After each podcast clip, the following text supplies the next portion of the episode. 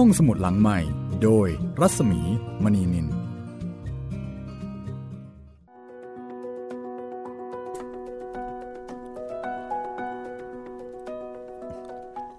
ดทำการของห้องสมุดหลังใหม่อีกครั้งหนึ่งแล้วนะคะ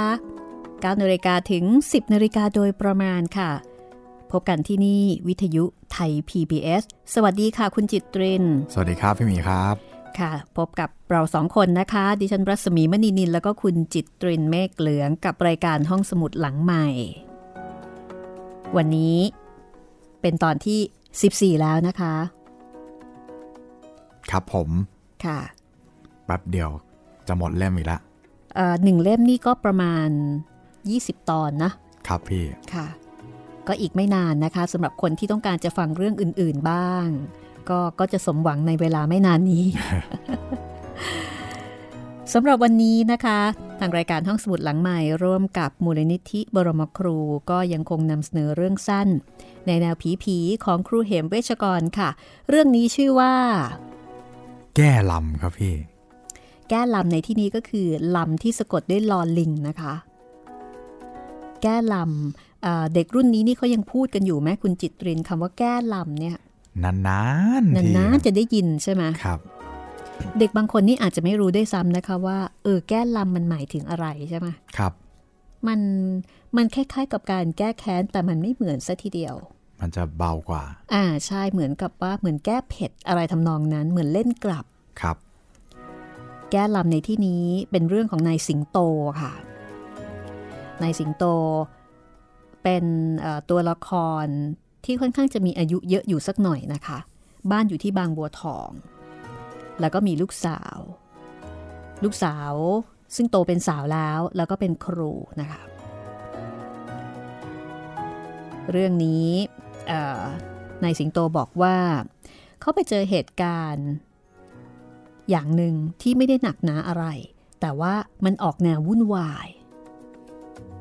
คือไม่ใช่เรื่องซีเรียสคอขาดบาดตายแต่ว่าน่าจะเป็นเรื่องที่วุ่นวายแล้วก็ทำให้เหมือนกับว่ารำคาญอะไรทำนองนั้นนะก็เลยอาจจะเกิดการแก้ลำกลับไปคุณผู้ฟังสามารถติดตามฟังรายการห้องสมุดหลังใหม่ได้หลายช่องทางนะคะที่แน่ๆก็คือมีสองช่องทางนะครับผมก็ที่แน่ๆเลยก็มีฟังสดหรือฟังย้อนหลังก็ได้นะครับผ่าน ดับเบิลยู ดับเบิลยู ดับเบิลยู ดอท ไทย พี บี เอส เรดิโอ ดอท คอม นะครับแล้วก็ฟังได้ทางแอปพลิเคชัน Thai พี บี เอส Radio นะครับก็ฟังได้ทั้ง iOS แล้วก็ Android เลยครับค่ะโหลดติดมือถือเอาไว้ได้เลยนะคะมีปัญหาอะไรที่ต้องเอ่อทราบเอาไว้บ้างไหมคะคุณจิตรินอย่างเช่นเอ่อการใช้โปรแกรมในการที่จะเข้าฟังอะไรแบบนี้ค่ะก็โปรแกรมของเราก็ต้องมีอินเทอร์เน็ตด้วยนะครับจะเปิดฟังเปล่าๆมันก็อาจจะไม่ได้เพราะว่าอันนั้นมันก็แง่แง่อยู่แล้วนะคุณจิตเรนต้องจ่ายค่าอินเทอร์เน็ตนะคะครับคือบางคนอาจจะบางคนอาจจะแบบเฮ้ยอาจจะเป็นแอปพลิเคชันที่ออฟไลน์ได้หรือเปล่าอะไรแบบนี้อ๋อก็คือของเราเนี่ยมันเป็นแอปพลิเคชันที่เรามีการอัพเรื่องใหม่ๆเข้ามาครับเพราะฉะนั้นมันต้องออนไลน์ค่ะดังนั้นก็คือว่า อ, อย่างน้อยๆเนี่ยได้ทั้งสองระบบนะคะครับจะเป็น Android ก็ได้เป็น iOS ก็ได้ตาเป็นแอปพลิเคชันที่ไม่ใช่ออฟไลน์ครับค่ะแล้วก็มีแฟนเพจนะคะครับผมมีแฟนเพจ Facebook ครับ Thai พี บี เอส Radio ครับผมค่ะก็อันนี้เป็นเพจที่คุณสามารถติดตามข่าวสารของวิทยุไทย พี บี เอส ทุกรายการรวมถึงห้องสมุดหลังไมค์ด้วยนะคะครับผมค่ะแล้วก็ในช่วงนี้ถ้าต้องการจะเสนอตอนใหม่ก็อินบ็อกซ์มาบอกคุณจิตรินก็ได้บอกมาได้เลยครับค่ะว่าอยากฟังเรื่องแนวไหนอย่างไรนะคะหรือว่าจะไปที่เพจรัศมีมณีนินของดิฉันบอกดิฉันก็ได้บอกคุณจิตรินก็ได้นะคะเสนอมาได้เลยค่ะช่วงเวลานี้เหมาะมากในการที่จะเสนอเรื่องใหม่ๆที่คุณสนใจอยากจะฟังนะคะเอาละเดี๋ยวเราไปแก้ลำกันก่อนก็แล้วกันนะครับเรื่องนี้น่าจะเบาๆนายสิงโตก็แนวๆเล่าเรื่องเออไม่ค่อยไม่ค่อยแบบมีอะไรคอขาดบาดตายแล้วเราก็เราก็ผ่านเรื่องคอขาดบาดตายมาแล้วนะครับอันนี้มาฟังเบาๆบ้างเป็นช่วงปิดเทอมค่ะ ถ้าอย่างนั้นเดี๋ยวเราไปฟังกันเลยก็แล้วกันนะคะกับเรื่องที่ชื่อว่าแก้ลำค่ะ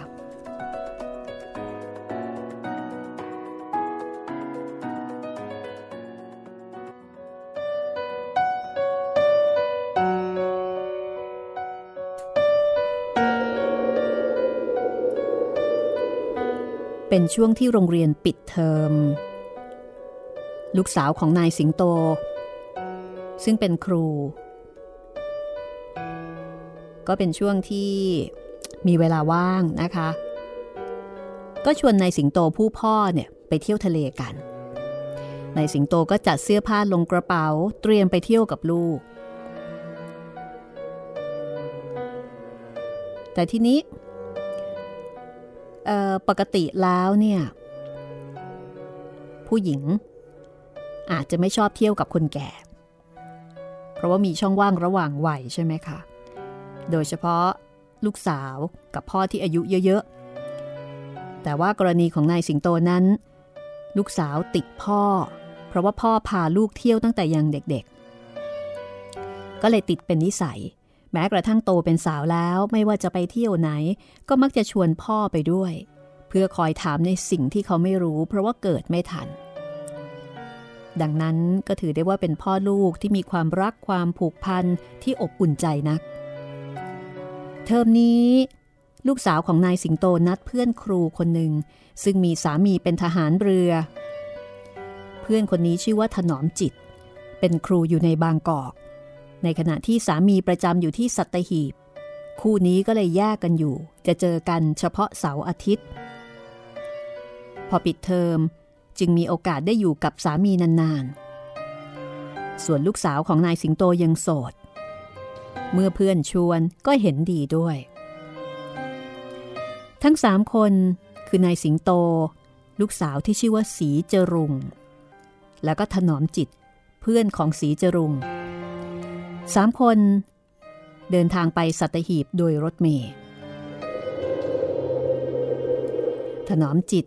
นัดกับเรือโทวีระสามีให้เอารถจี๊ปมาคอยที่บางละมุง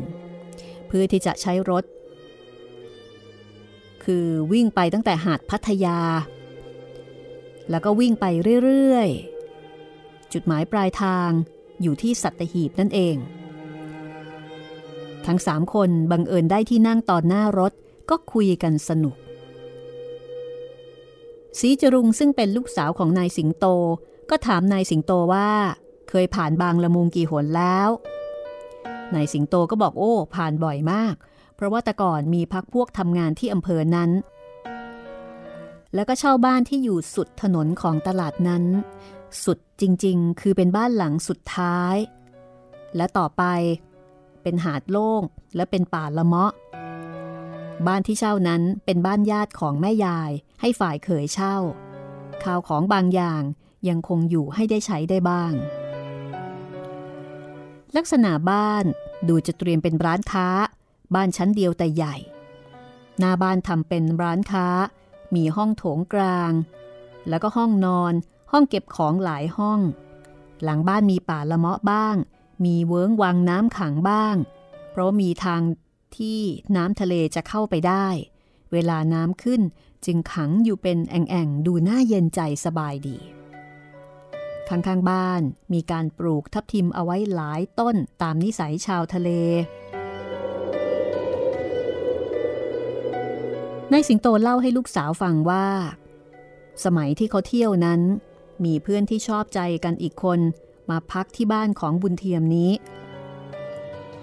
เวลาที่เขายังไม่กลับจากอำเภอนายสิงโตกับเพื่อนที่ว่าก็จะออกจ่ายตลาดซื้ออาหารมาทำกินกัน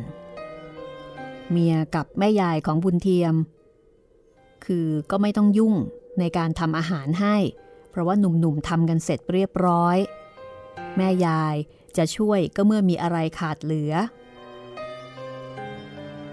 ส่วนเรื่องอาหารก็ไม่ต้องพูดถึงเพราะว่าอยู่ที่นี่อยู่ใกล้ทะเลอาหารก็ย่อมจะมีเหลือเฟือ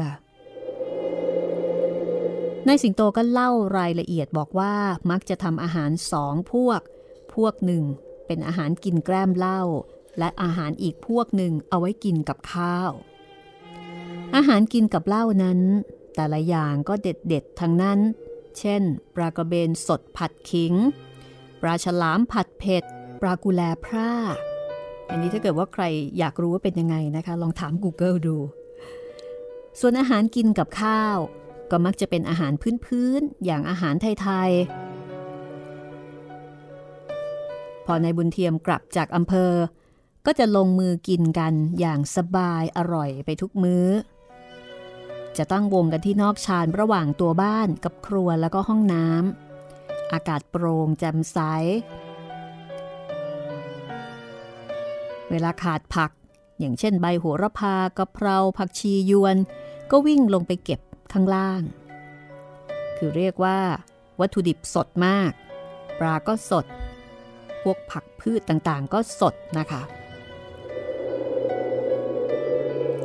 บางคืนเมามากไม่ยอมเข้านอนในเรือนใหญ่ก็นอนกันอย่างสบายที่ตรงเฉลียงติดกับนอกชานอ้างว่าเข้าห้องน้ำง่ายผู้หญิงก็จะอยู่ในเรือนใหญ่ที่ชายเฉลียงมีห้องเล็กอยู่ห้องหนึ่งทางด้านขวามือในห้องนั้นเป็นห้องโล่งๆมีหิ้งอยู่บนฝาด้านหนึ่งตั้งโกรธใส่กระดูกญาติของแม่ยายนายบุญเทียมอยู่หลายๆโกรธวางรวมๆกัน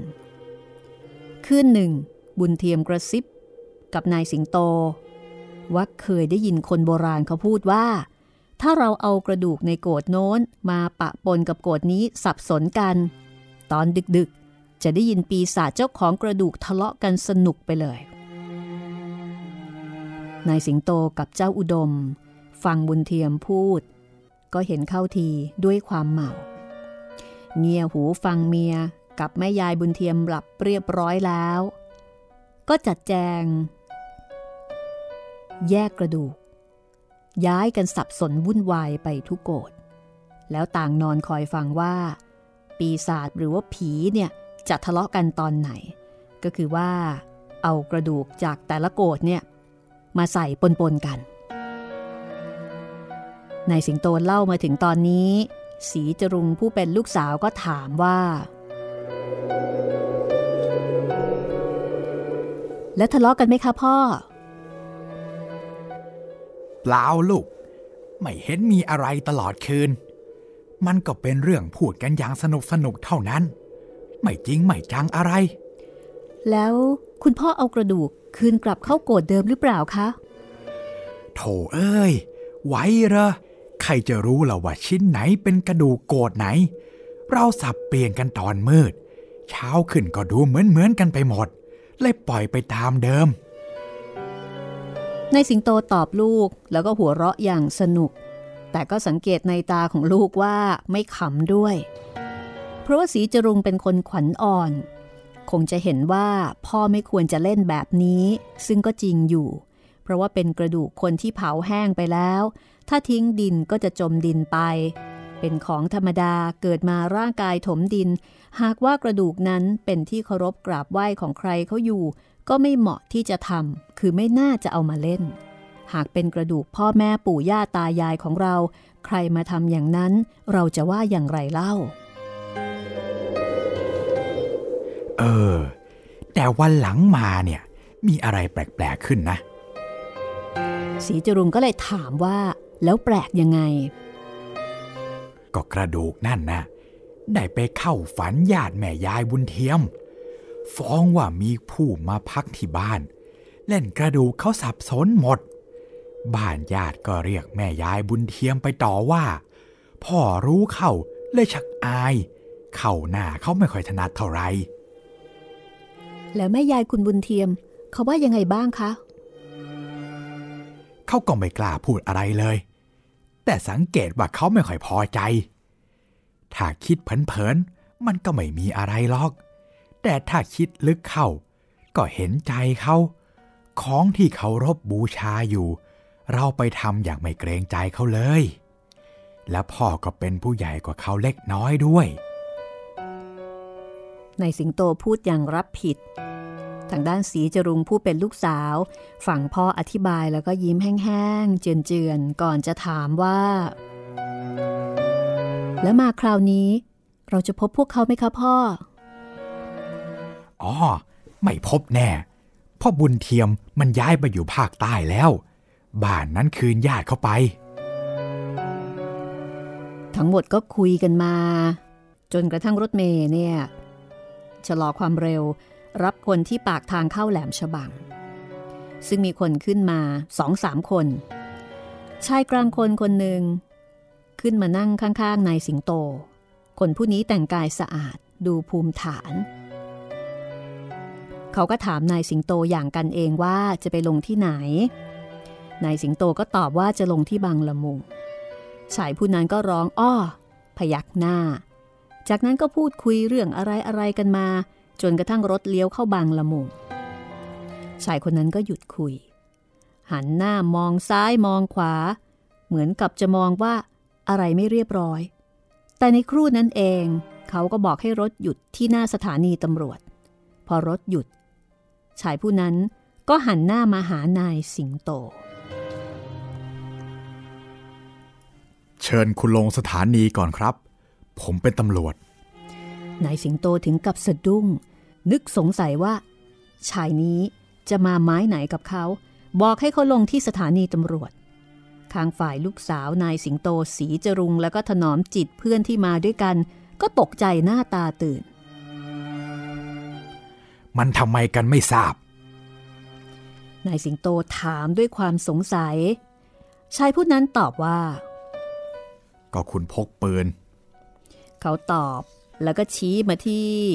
กระเป๋ากางเกงของนายสิงโตนายสิงโตก้มมองก็เห็นว่าที่ขากางเกงข้างขวามีรอยยับขึ้นเป็นรูปปืนอย่างเห็นได้ชัดแต่ปืนผมมีทะเบียนนะครับ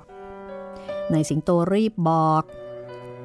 แต่ชายผู้นั้นก็ตอบว่าถูกแล้วแต่ไม่มีใบอนุญาตพกปืนเอาลงเถอะเอากระเป๋าเสื้อผ้าลงด้วยรถเขารอนายสิงโตและลูกสาวแล้วก็เพื่อนของลูกสาว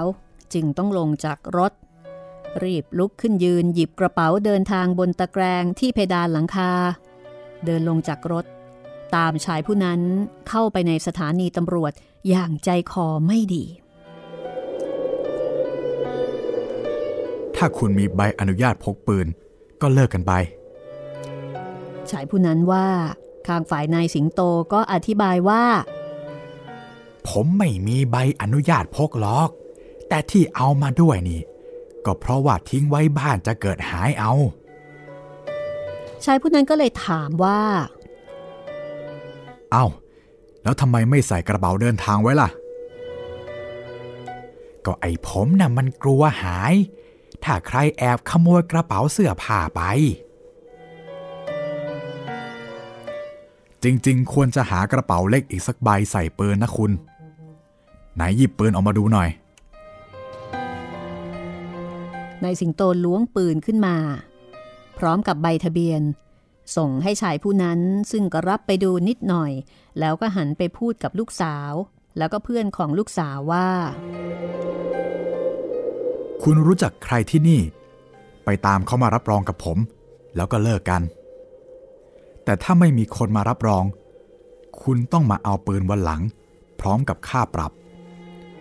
ศรีจรุงลูกสาวของนายสิงโตก็รีบชวนเพื่อนลงไปจากสถานีไปหาคนมารับรองแล้วก็ปล่อยให้พ่อคือนายสิงโตเนี่ยนั่งคอยอยู่ที่นั่นขอความกรุณาเดี๋ยวนะคะศรีจรุงพูดแล้วก็จากไป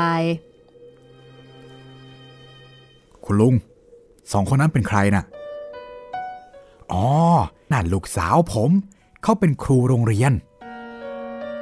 สงสัยจะมาตากอากาศใช่ไหมเนี่ยใช่ครับนายสิงโตนั่งรออยู่ค่อนข้างนานลูกสาวและเพื่อนลูกสาวถึงได้กลับมาแล้วก็มีชายหนุ่มคนหนึ่งตามมาด้วยนายตำรวจที่พานายสิงโตขึ้นมาบนโรงพักมองดูชายหนุ่มที่มาด้วยอย่างสีหน้าเฉยๆชายหนุ่มที่มาด้วยบอกชื่อตัวเองพร้อมกับหยิบบัตรประจำตัวส่งให้แนะนำตัวว่าผมนายเรือโทวีระเกียรตินำแต่ว่านายตำรวจหนุ่มผู้นั้น กลับบอกว่าอันที่จริงอะนะผมต้องการคนถิ่นนี้ที่ผมรู้จักแต่ก็เอาเถอะผมรู้เจตนาของคุณผมจะคืนปืนให้แล้วก็ไม่เอาโทษอะไรแต่ขอตักเตือนว่าอย่าทำอย่างนี้อีกนะครับมันจะลำบากควรจะหากระเป๋าเล็กๆใส่ไว้ถึงจะรู้ว่ามีปืนก็ยังถูกข้อบังคับแต่นี่ใส่กระเป๋ากางเกงมันผิดข้อบังคับยิ่งเห็นชัดเป็นรูปปืนอย่างนี้เนี่ยมันยิ่งผิดหลายข้อเลยหวาดเสียวและอะไรอีกหลายข้อพอพูดจบก็ส่งปืนคืนให้พร้อมกับทะเบียนปืนนายสิงโตก็ยกมือไหว้อย่างโล่งอกจากนั้นนายตำรวจผู้นี้ก็แนะนำตัวว่าผมพันตำรวจตรีวินัยชูศักดิ์นายสิงโตก็ไหว้เขาอีกครั้งแล้วก็รีบเอาปืนนี่เก็บในกระเป๋าเสื้อผ้าทางตำรวจรู้ครับว่าทุกคนต้องใช้ปืนไม่อยากจะกวดขันนักหรอกแต่ว่าผิดวิสัยนักก็เลยขอตักเตือนบ้างนายตำรวจผู้นี้ก็พูดเป็นอย่างดีทั้งสี่คนก็ไหว้ลาแล้วก็ลงมาจากที่ทำการเอ๊สีจรุงเอ้ยท่าทางเจ้าของกระดูกที่นี่จะเล่นงานพ่อเสียแล้วนั่นลูกสาวของนายสิงโตครางออกมาแล้วก็ขึ้นรถที่จอดคอยอยู่นายสิงโตชักได้คิดว่าเจ้าของกระดูกอาจจะมาเย้าเขาเล่นเพราะว่าตอนนี้นายสิงโตมาเหยียบถิ่นเขาแล้วนี่ตอบแทนที่ไปเล่นกระดูกเขาความจริงคนตายทุกคนก็สงบแล้วแต่ว่านายสิงโตนี่ล่ะไปปลุกเขาให้ตื่นขึ้นนึกในใจว่าถ้าจะรีบไปเสียให้พ้นแดนนี้ก็จะดีไม่น้อยประเดี๋ยวเกิดเย้าหยอกอีกจะลำบากข้างฝ่ายเรือโทวีระซึ่งเป็นสามีของถนอมจิตเพื่อนของลูกสาวนายสิงโตก็เล่าให้ฟังว่าเมื่อกี้เนี่ยผมก็พกปืนมาเหมือนกันพอรู้เรื่องเลยเปลี่ยนไปใส่กระเป๋าถนอมจิตเลยมันยากครับเรื่องปืนเนี่ยความจริงตำรวจเขาก็รู้ว่าใครๆก็อยากใช้ปืนเมื่อจำเป็นเขามีทางผ่อนปรนให้อยู่เยอะแยะนอกจากจะล่อแหลมจริงๆก็จำเป็นครับเมื่อรถเดินทางมาถึงพัทยาก็มีการจอดหน้าร้านอาหารริมหาดนายสิงโตก็แอบหยิบปืนในกระเป๋าเดินทางส่งให้ลูกสาวเก็บเอาไว้ในกระเป๋าถือของเขาเพราะว่าในรถมีของมากถ้าใครมาหยิบมาล้วงมีปืนอยู่ก็พอที่จะร้องสั่งคนร้ายให้วางของไว้แล้วก็ให้แยกทางไปคือประมาณว่าเป็นห่วงของก็เลยต้องเอาปืนเอาไว้ใกล้ตัวเกิดมีเรื่องมีราวขึ้นมาก็จะได้ใช้ในการป้องกันตัวป้องกันของได้ฮ่าแหมเมื่อกี้นี้ไม่หิวเลยแต่ตอนนี้หิวพิลึกเลยค่ะพ่อสีจรุงพูดแล้วก็พากันเดินเข้าร้านอาหารไปกับเพื่อนข้างฝ่ายนายสิงโตก็บอกลูกแล้วก็เพื่อนของลูกว่าอ้าวใครชอบอะไรสั่งตามใจชอบเลยในขณะที่นายสิงโตก็สั่งอาหารกินกับเหล้าหนึ่งอย่างครูใหญ่ๆอาหารก็มาตามที่สั่งอย่างเรียบร้อยของนายสิงโตนั้นเป็นปลาอินทรีสดแล่บางแล้วก็หั่นเป็นคำๆตำกระเทียมพริกไทยละเอียดแล้วก็คลุกกับปลาผัดให้สุกโดยไม่ต้องใส่อะไรอีกจิ้มน้ำจิ้มกินแกล้มเหล้าเรือโทวีระก็บอกแหมมันอร่อยถึงใจจริงๆส่วนผู้หญิงก็สั่งอาหารกินกับข้าวพอเสร็จแล้วก็ออกเดินดูอะไรต่ออะไรตามเรื่องธรรมดาของชายหาดเที่ยวกันพักหนึ่งก็บึงรถตรงไปสัตหีบเลยแวะตลาดซื้ออาหารเพื่อจะไปทำกินที่บ้านพักในกรมในเรือโทวีระเกียรตินำเป็นนาวิกโยธินบ้านพักอยู่ที่อ่าวตากัน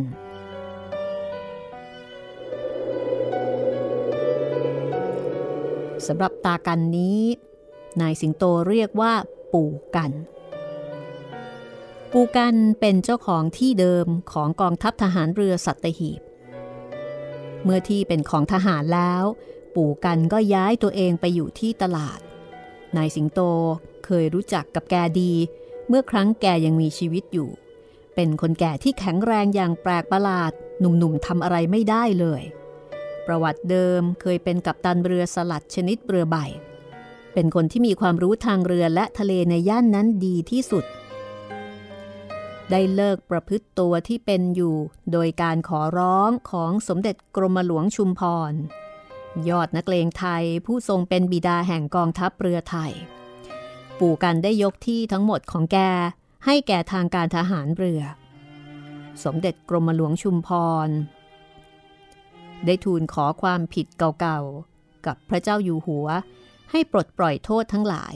โดยมีความชอบมากมายหลายประการเป็นผู้บอกตำแหน่งแห่งที่กรมกองจะดีจะเหมาะแก่การซ่อนตาเรือข้าศึกจะเข้ามาและทั้งร่องน้ำตรงไหนลึกตื้นตามหมู่เกาะทั้งหลายกัปตันเรือใบย่อมยากยิ่งกว่าเรือมีเครื่องคือเคยเป็นโจรมาก่อนนั่นเองแต่มีความดีความชอบก็เลยได้รับการอภัยโทษให้เพราะว่ากรมหลวงชุมพรอ่าทูลทูลขอความผิดเก่าๆจากพระเจ้าอยู่หัวรัชกาลที่ห้าอันนี้เป็นประวัติของอ่าวตากันที่นายสิงโตเรียกว่าปู่กันเพราะว่ามีความคุ้นเคยกันเป็นการส่วนตัวด้วยนายสิงโตพอลงจากเรือนพักนายทหารแล้วก็ไปนอนเล่นที่พื้นทราย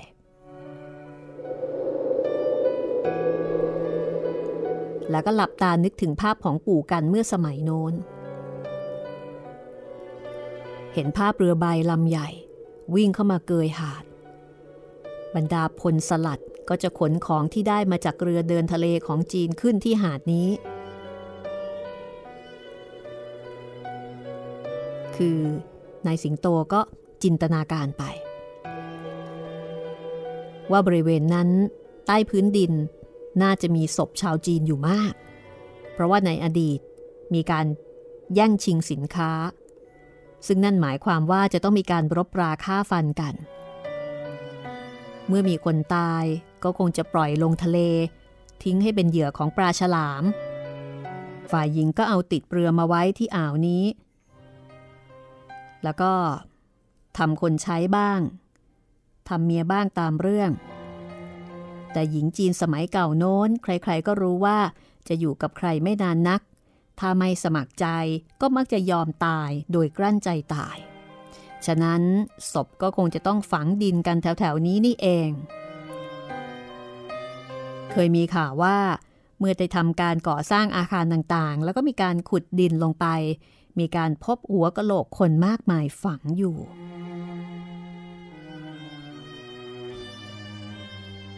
พอตกกลางคืนกินข้าวกินปลากันแล้วก็คุยกันอย่างสนุกสนานอยู่บนบ้านนายสิงโตเล่าเรื่องเก่าๆที่รู้มาว่าพื้นแผ่นดินแถวนั้นแต่ก่อนโน้นมีการตายซับตายซ้อนอยู่ทีเดียวหลักฐานตามที่บอกเล่าของนายช่างก่อสร้างอาคารบอกว่าถ้าขุดดินลงไปก็จะพบหัวกะโหลกแล้วก็กระดูกคนมากมายแต่ทำไมเล่าพวกเหล่านั้นจึงไม่ขึ้นมาหลอกหลอนคนทั้งหลายที่กำลังอาศัยอยู่โดยประจำรวมไปถึงพวกที่มาเที่ยวนายสิงโตบอกว่าอาจจะเป็นเพราะวิญญาณเหล่านั้นรู้สึกว่าธุระไม่ใช่ไม่อยากจะไปยุ่งกับคนที่ไม่ได้เกี่ยวข้องกับเขาก็เลยต่างคนต่างอยู่กันไปอีกอย่างพวกเขาก็ล้มตายกันมานานแล้วพวกที่มาหลังๆนี้จะไปรู้เรื่องอะไรของเขาจึงใช่ที่ที่จะมาทำการรังควานให้เสียเวลาแล้วก็ไม่เกิดประโยชน์อะไรเช่นเดียวกับที่นายสิงโตและเพื่อนเคยไปเล่นกระดูกที่บ้านบางละมุงวิญญาณของกระดูกเหล่านั้นเล็งเห็นว่าคนเหล่านี้ทำลงไปด้วยความเมาและด้วยความเข้าใจผิดคือถ้าไม่เมาก็คงไม่เล่นพิเรนแบบนั้นคือทำไปเพราะความเมาก็เลยทดลองดังนั้น ในเมื่อคนเหล่านี้ทำไปเพราะว่าขาดสติรู้เท่าไม่ถึงการไม่ได้เกิดจากการดูหมิ่นดูแคลนต่อวิญญาณเหล่านั้นวิญญาณเหล่านั้นจึงไม่ได้สำแดงอะไรอะไรออกมาเป็นการโกรธเคืองเพียงแต่ว่าไปเข้าฝันไปต่อว่าต่อขานกับญาติผู้รักษาบ้านในทำนองน้อยใจว่าเอากระดูกของเขาไปทอดทิ้งไม่เก็บเอาไว้ให้ดีเป็นเหตุให้คนที่มาเที่ยวพักเนี่ยมาเล่นกระดูกเขาดังนั้นการที่นายสิงโตถูกตำรวจจับเรื่องพกปืนนายสิงโตก็สรุปเอาเองว่าอาจจะเป็นเพราะวิญญาณเหล่านั้นเล่นแกล้งแก้ลำทำนองหยอกล้อก็ได้หรือจะไม่ใช่ก็ได้อาจจะเป็นแค่เรื่องบังเอิญก็ได้นายสิงโตก็เล่าว่าครั้งหนึ่งเมื่อตอนที่เขามีอายุรุ่นๆอยู่ที่บ้านตลาดแก้วตลาดขวัญในสมัยนั้นเกิดคดีฆาตกรรมขึ้นที่บางกอกรายหนึ่งในวัดสุทัศน์คือมีผู้หญิงคนหนึ่งไปติดต่อกับพระหนุ่มองค์หนึ่งแล้วเกิดยังไงก็ไม่ทราบพระหนุ่มองค์นั้นฆ่าผู้หญิงตายในกุฏิแล้วก็ตัดศพเป็นท่อนๆใส่หีบเหล็กซึ่งในสมัยนั้นนิยมเอามาใส่ของมีราคาเพราะว่ามันแข็งแรงดีพระรูปนั้นได้นำหีบศพไปทิ้งน้ำตรงหน้าวัดไสม้าตรงข้ามกับบ้านนายสิงโตโดยเป็นความลับแต่สุดท้ายตำรวจก็คลี่คลายความลับได้งมศพขึ้นมาแล้วก็จับตัวพระองค์นั้นได้เพื่อนๆของนายสิงโตกับผู้ใหญ่บางคนชวนนายสิงโตเอาเรือไปพายเล่นที่หน้าวัดนั้นเพื่อลองดีกับปีศาจแม่คนนั้นดูคนที่ถูกฆ่าหันศพเนี่ยค่ะว่าจะมีฤทธิ์เดชบ้างไหมนายสิงโตบอกว่าไม่เล่นทันทีไม่เอาการไม่เอาด้วยเกิดมาจากความกลัวเกรงปีศาจนั่นเองแล้วก็คิดแล้วว่ามันไม่มีประโยชน์อะไรเลยในการที่จะไปเล่นในสิ่งที่ไม่ถูกไม่ควรเล่นดีไม่ดีปีศาจจะขนองฤทธิ์ลำบากกันทั่วไปแต่บางคนนั้นบอกว่าไม่กลัวผีเพราะผีไม่มีในโลกตำรับตำราที่ร่ำเรียนมาก็บอกว่าไม่มีผีเป็นความเชื่อในทางเหลวไหลก็เกิดเถียงกันขึ้นจนถึงกับท้าพนันไปกันที่สุสานแต่ฝ่ายว่าผีไม่มีในโลกก็ไม่ยอมไปทั้งๆที่ไม่เชื่อว่าผีมีจริง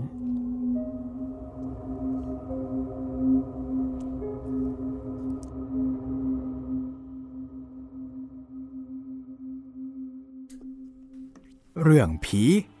มีไม่มีก็เลยเป็นปัญหา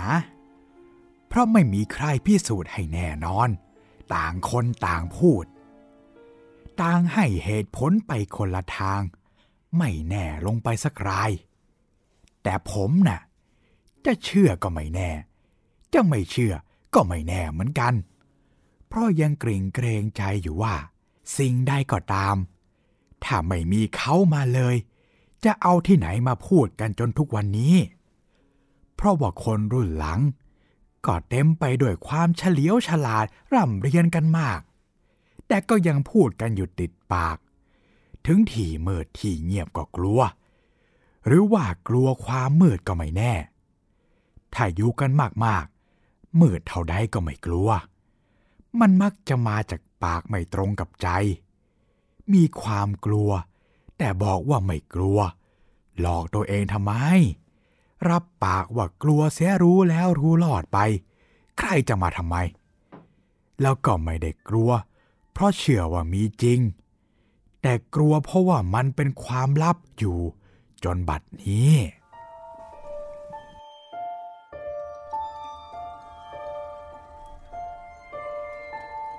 และนี่ก็คือเรื่องแก้ลำงานเขียนของเหมเวชกรช่วงหน้ามาฟังเรื่องใครเป็นผู้ห้ามสักครู่ค่ะ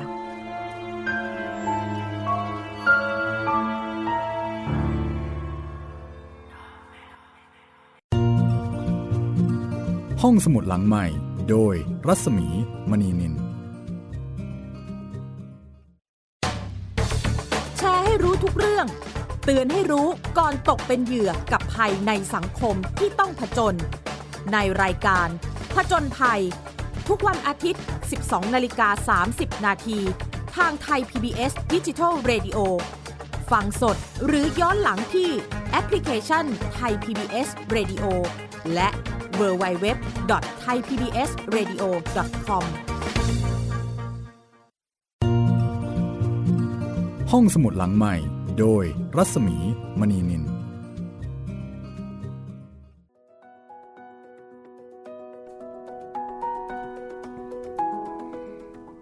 มาถึงช่วงที่สองนะคะของห้องสมุดหลังใหม่หลังจากที่ฟังเรื่องแก้ลำจบไปแล้ว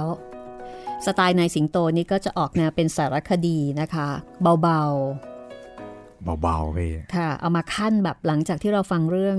คอขาดบาดตายเรื่องหนักๆไปแล้วก็ก็มาฟังเรื่องเบาๆเหมือนท่องเที่ยวใครที่เคยไปแถวบางละมุงแถวสัตหีบอาจจะรู้จักกับอ่าวตากันนะคะตอนนี้ก็เอ่อเหมือนกับได้ทราบประวัติของอ่าวตากันถึงคนที่ยกพื้นที่นั้นให้คุณจิตรินเคยไปแถวนั้นไหมไม่เคยไปเลยครับสัตหีบนี่ยังไม่เคยใช่ไหมคะสัตหีบเคยไปแต่ไม่เคยไปอ่าวตากันครับอืมฟังแล้วก็น่าสนใจนะอ่าวตากันครับเจ้าของอ่าวเคยเป็นโจรสลัดมาก่อนว้าวสุดยอด ไม่ธรรมดาเลยนะคะโจรสลัดยกที่ให้กับทางกองทัพเรือทีนี้เรื่องต่อไปนะคะเรื่องนี้อืมคงคงไม่มุ้งวิ้งฟุ้งฟริ้งเหมือนกับเรื่องของนายสิงโตค่ะเพราะว่าดูจากชื่อนะคะใครเป็นผู้ห้ามเรื่องนี้ก็เป็นเรื่องของนายทหารค่ะแล้วก็เอ่อเป็นเรื่องที่น่าจะมีความจริงจังพอสมควรทีเดียวนะคะฟังเรื่องเบาๆไปแล้วก็มาฟังเรื่องที่ออกรถออกชาติกันบ้างค่ะนี่คืองานเขียนของเหมเวชกรนะคะกับหนังสือที่ชื่อว่าใครอยู่ในอากาศผลงานลำดับที่ห้าในชุดพูดผีปีศาจไทยตั้งแต่เราเล่ามานี่จะเห็นได้ว่าครูเหมนี่คุมคอนเซปต์อย่างชัดเป๊ะเลยนะคะว่าใครอยู่ในอากาศเนี่ยเราแทบจะไม่เห็นผีเลยใช่พี่ผีอยู่ในอากาศหมดเลยผีเบาๆบางๆไม่ได้เจอผีแบบสะใจสะใจบ้างเลยนะคะเรื่องนี้นี่จะเจอแบบสะใจหรือเปล่าก็ไม่รู้นะเดี๋ยวลองฟังดูค่ะใครเป็นผู้ห้าม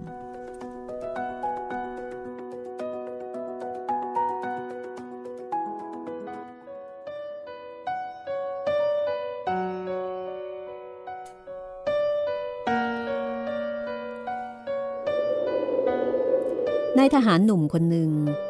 แต่งกายนอกเครื่องแบบก้าวเดินออกจากตรอกหนึ่งในตำบลถนนพระอาทิตย์เขาเดินด้วยความฉุนเฉียวคว้างก้นบุหรี่ที่ยังเหลือยาวอยู่บนถนนคือคว้างลงพื้นอย่างแรงจนไฟกระจายเป็นแสงสว่างนายทหารหนุ่มคนนี้มีชื่อว่านายร้อยตรีอนันต์เพ่งขวัญบุญเขาแอบได้ภรรยาคนหนึ่งชนิดที่ต่างร้อนแรงด้วยวัยขนองโดยที่พ่อกับแม่เนี่ยไม่รู้เรื่องคือได้เมียโดยที่พ่อแม่ไม่รู้แต่ก็ยังดีที่ทางมารดาของฝ่ายหญิงเนี่ยรับรู้คือพ่อแม่ฝ่ายชายไม่รู้แต่พ่อแม่ฝ่ายหญิงรู้แต่ก็รู้หลังจากที่สายไปซะแล้วเพราะว่าลูกสาวได้เสียตัวไปแล้วหมดทางที่จะแก้ไขอย่างไรได้นายทหารหนุ่มเกิดจะเลิกราทิ้งขว้างเขาก็ทำได้เพราะว่าฝ่ายหญิงไม่มีอะไรเป็นหลักยึดตัวเขาไว้ได้คือไม่ได้แต่งงานอย่างถูกต้องตามประเพณีเป็นขั้นเป็นตอนเข้าทางตรอกออกทางประตูไม่ใช่แต่ฝ่ายหญิงมาพลั้งพลาดเสียตัวให้กับนายทหารคนนี้ทั้งที่มีฐานะยากจนอยู่ด้วยจึงหมดหนทางที่จะหาความงดงามให้เกิดแก่ลูกสาวที่พลาดพลั้งไปได้นอกจากจะต้องเลยตามเลยแล้วก็เอาอกเอาใจลูกเขยอย่างน่าชื่นอกตรมยอมให้ไปมาหาสู่กันได้เสมอคือเป็นฝ่ายเสียเปรียบตัวแม่ยายเองก็รู้อยู่กับอกว่าลูกสาวของตัวนั้นยังอ่อนต่อการที่จะเป็นแม่บ้านชั้นดีจะต้องสั่งต้องสอนกันอีกมากแต่กระนั้นก็ยังพลั้งพลาดบ่อยๆพ พ่อลูกเขยทหารก็เป็นคนที่เคร่งครัดกับครอบครัวดังวินัยทหารนำวินัยนั้นเอามาใช้ที่บ้านด้วยเมียไม่ยอมก็มักจะทะเลาะเป็นปากเป็นเสียงกันบ่อยยังดีอยู่ประการเดียวก็คือว่าถึงแม้จะทะเลาะกันยังไงก็ไม่มีการทุบตีลงไม้ลงมือกันแต่ในคืนนั้นการทะเลาะก็ได้เกิดขึ้นอีกแล้วก็รุนแรงจนแม่ยายเนี่ยใจหายใจคว่ำคือถึงกับมีการท้าทายเลิกร้างกันถ้าเป็นความจริงแม่ยายและลูกสาวก็จะเป็นฝ่ายเสียเปรียบฝ่ายลูกเขยจะมีอะไรเสียเล่าเขาได้เปล่าเสียเปล่าแต่ฝ่ายหญิงสิเสียทั้งตัวเสียทั้งชื่อเสียทุกประการ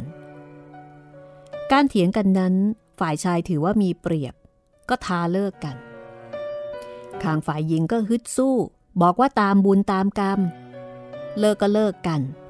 โดยคิดอย่างผิดๆว่ากลัวอะไรกับผัวคนหนึ่งยังสาวอยู่หาอีกเมื่อไหร่ก็ได้แต่ฝ่ายแม่ยายเมื่อได้ฟังก็แทบอกแตกจากนั้นฝ่ายผัวก็ตึงตังแต่งตัวพรวดพราดออกจากห้องแถวที่เช่า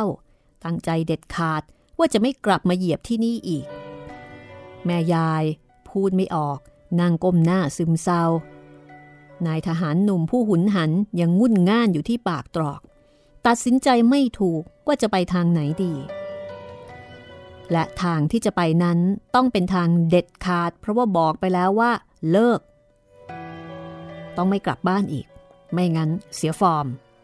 เวลาในขณะนั้นก็ป่าเข้าไปยี่สิบสองนาฬิกาแต่บังเอิญมีลมพัดแรงไปทางขวามือสู่ทางบางลำพูอย่างแรงผงครีเศษกระดาษปลิวว่อนไปตามลม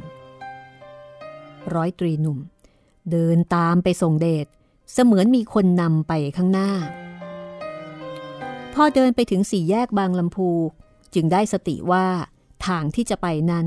คือทางกลับบ้านของตัวเองที่ถนนเข้าสารแล้วจะไม่ย้อนกลับมาหาเมียอีกแต่น่าประหลาด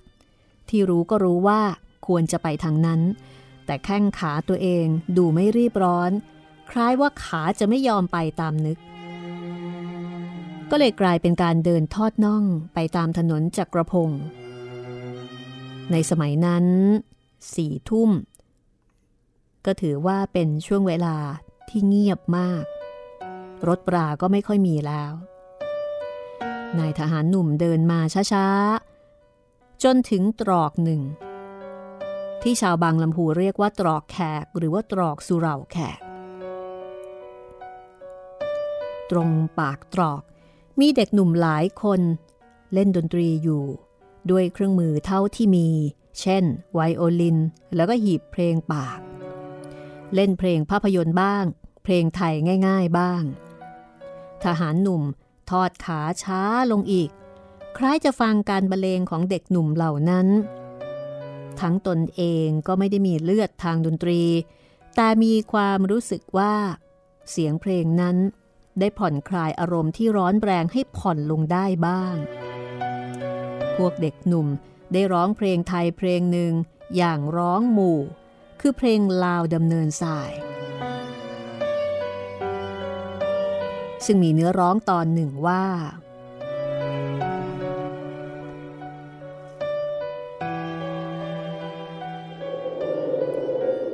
เห็นเวลาดึกนักหนาอยู่แล้วหนอจะรีรอร้องเล่นเป็นห่วงห่วงเหมือนเกสรโกสุมทุกพุ่มพวงจะแรมร่วงโรยลาหน้าเสียดายโอ้ว่าอกเอ๋ยกรรมอกเอ๋ยจะทำฉันใดแม้ไม่มีห่วงบ่วงใยตัวฉันไม่ไปเลยเอ่ยเป็นกรรมจำพรากจำจากจำไกล จำจิตจำใจจำจากจำไกลกันเอ่ย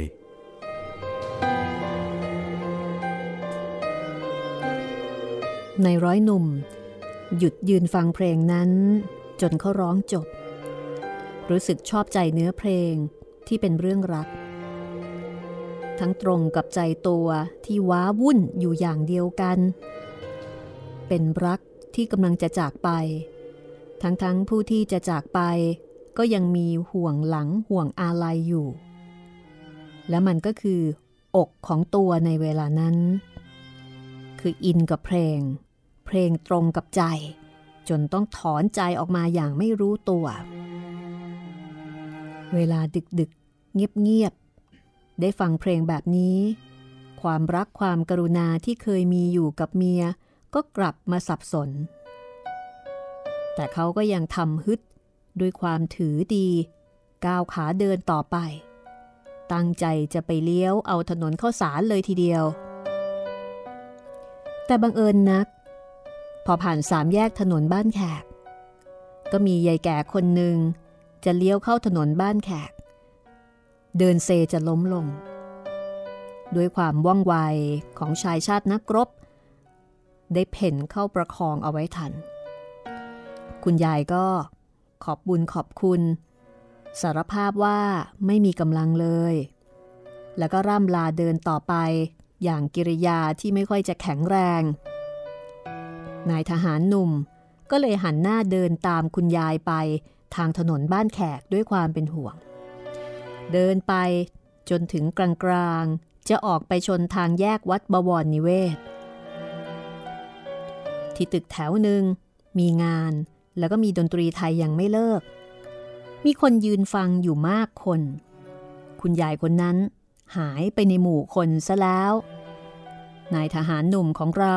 ก็เลยยืนฟังดนตรีอีกเพื่อให้ช่วยดับอารมณ์หญิงนักร้องกำลังร้องเพลงทยอยนอกซึ่งมีเนื้อร้องว่า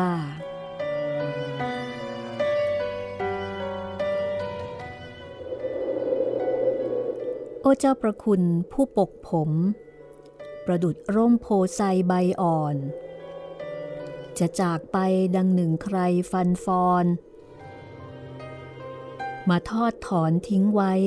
ให้วังเวกน้องอยู่หลังตั้งตาคอยใจจะขาดทั้งไร้ญาติเกรงคนจะข่มเหงตัวเปล่าใครเล่าจะยำเกรงจะวังเวงชอกช้ำประกำใจนายทหารหนุ่มฟังแล้วก็ถอนใจเฮือกอย่างอ่อนใจ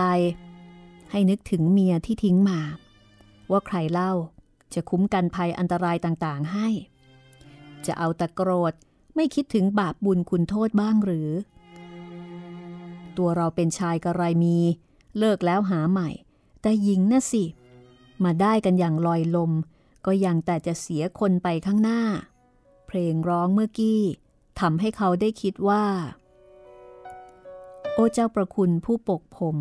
ประดุจร่มโพไซใบอ่อนตัวเขาเองก็เปรียบประดุจร่มโพของเมีย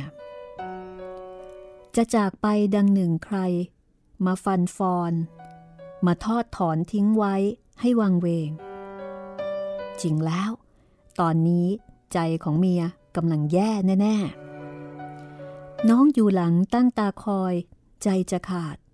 ทั้งไรญาติเกรงคนจะข่มเหงฟังประโยคนี้นึกแล้วสงสารเมียสุดใจตัวเปล่าใครเล่าจะยำเกรงจะวังเวงชอกช้ำระกำใจจริงตามนั้นนายทหารผู้เคร่งวินัยร้องออกมาแล้วก็หันหน้ากลับทางเก่าเหมือนมีลมอีกกลุ่มหนึ่งพัดผ่านล้อมตัวให้เขาเดินกลับไปบางลำพูพอถึงสี่แยกก็หักเลี้ยวซ้ายไปตามถนนพระอาทิตย์แล้วก็นึกชังตัวเองที่หุนหันพลันแล่นเกินควรเพราะว่านั่นเมียแท้ๆพอที่จะสั่งสอนขัดเกลากันได้ เมียไม่ใช่ข้าศึกที่จะรบกันจะได้บุกตลอดไม่ยอมถอย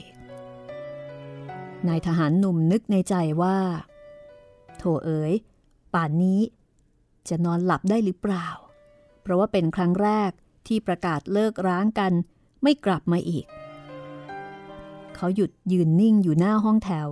อย่างโกรธตัวเองแล้วค่อยๆเคาะประตูพอประตูเปิดก็เจอกับแม่ยายพอเห็นหน้าลูกเขยแม่ยายก็ก้นกระแทกร้องว่าลูกเอ้ยแม่คิดว่าจะไม่กลับซะแล้วนายทหารยิ้มแห้งๆตัวเบารีบขึ้นชั้นบนพบเมียนั่งหน้าเตียงไม่ได้หลับนอนพอเห็นผัวเธอก็โผล่เข้ากอดตีนร้องไห้น้อยคิดว่าคุณไม่กลับแล้วก็ทิ้งน้อยไปแล้วเธอพูดแล้วก็คร่ำครวญเบาๆในขณะที่นายทหารหนุ่มก็ก้มลงประคองภรรยาแล้วก็พูดเบาๆว่าพี่ขอโทษแล้วก็กอดภรรยาด้วยหัวใจที่ตื้นตันการกลับของสามีคนนี้ใครเล่าจะคิดว่าใครหนอเป็นผู้ห้ามเขาและจูงเขากลับแม้แต่ตัวเองก็ยังไม่รู้ว่ากลับโดยอย่างไรคล้ายมีลมกลุ่มหนึ่งพาเข้าไปพบการเหกล่อมของเพลงให้ใจอ่อนจนคิดกลับจึงไม่รู้ว่าใครเป็นผู้ห้ามเขาไม่ให้แยกทางไปเหมือนดังหนึ่งว่ามีวิญญาณใครสักหนึ่งดวงหรือสองดวงได้เห็นการอันมิควรจะเป็นจึงลงมือทักท้วงอย่างอ้อมๆโดยจูงใจตัวให้คิดเอาเองด้วยความเมตตาปราณีอันเกิดขึ้นเองที่ใครๆพูดว่าผัวเมียนั้นคือลิ้นกับฟันแต่แท้จริงแล้วควรจะรู้ว่าทุกๆรายถ้าเหตุผลยังลงกันไม่ได้เพราะมีโมโหโทโสย่อมวางเหตุผลทิ้งไปก็ย่อมไม่มีใครยอมกันทั้งๆก็รู้ว่าการชนะกันนั้นได้อะไรขึ้นมาเหตุผลจะมีสมบูรณ์ต่อเมื่อไม่มีใจเป็นโทโสนี่คือเรื่องใครจะห้ามได้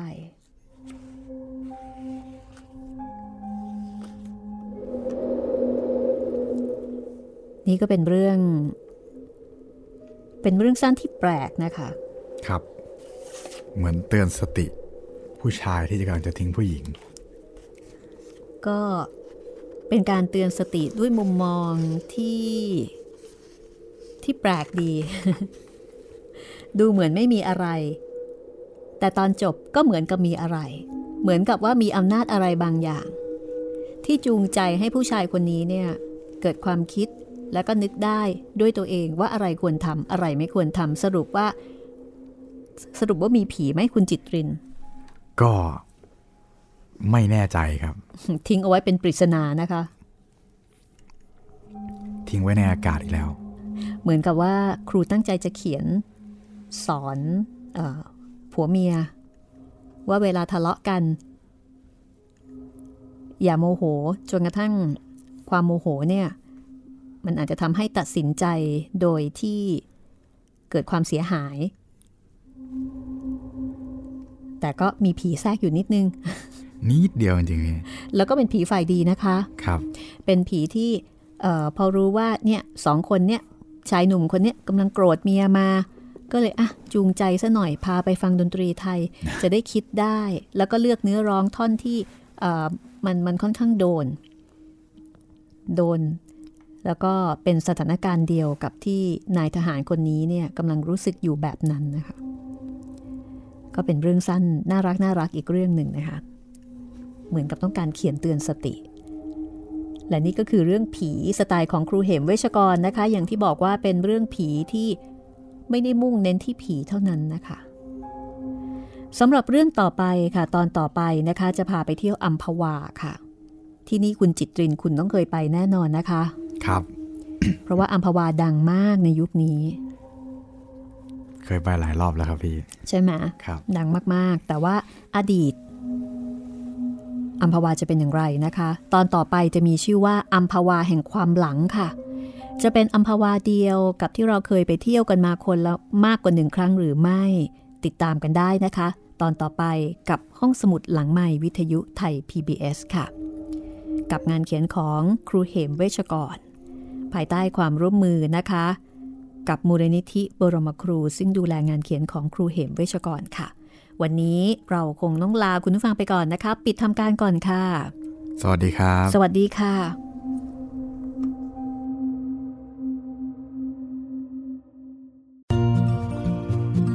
่ะห้องสมุดหลังใหม่โดยรัศมีมณีนิน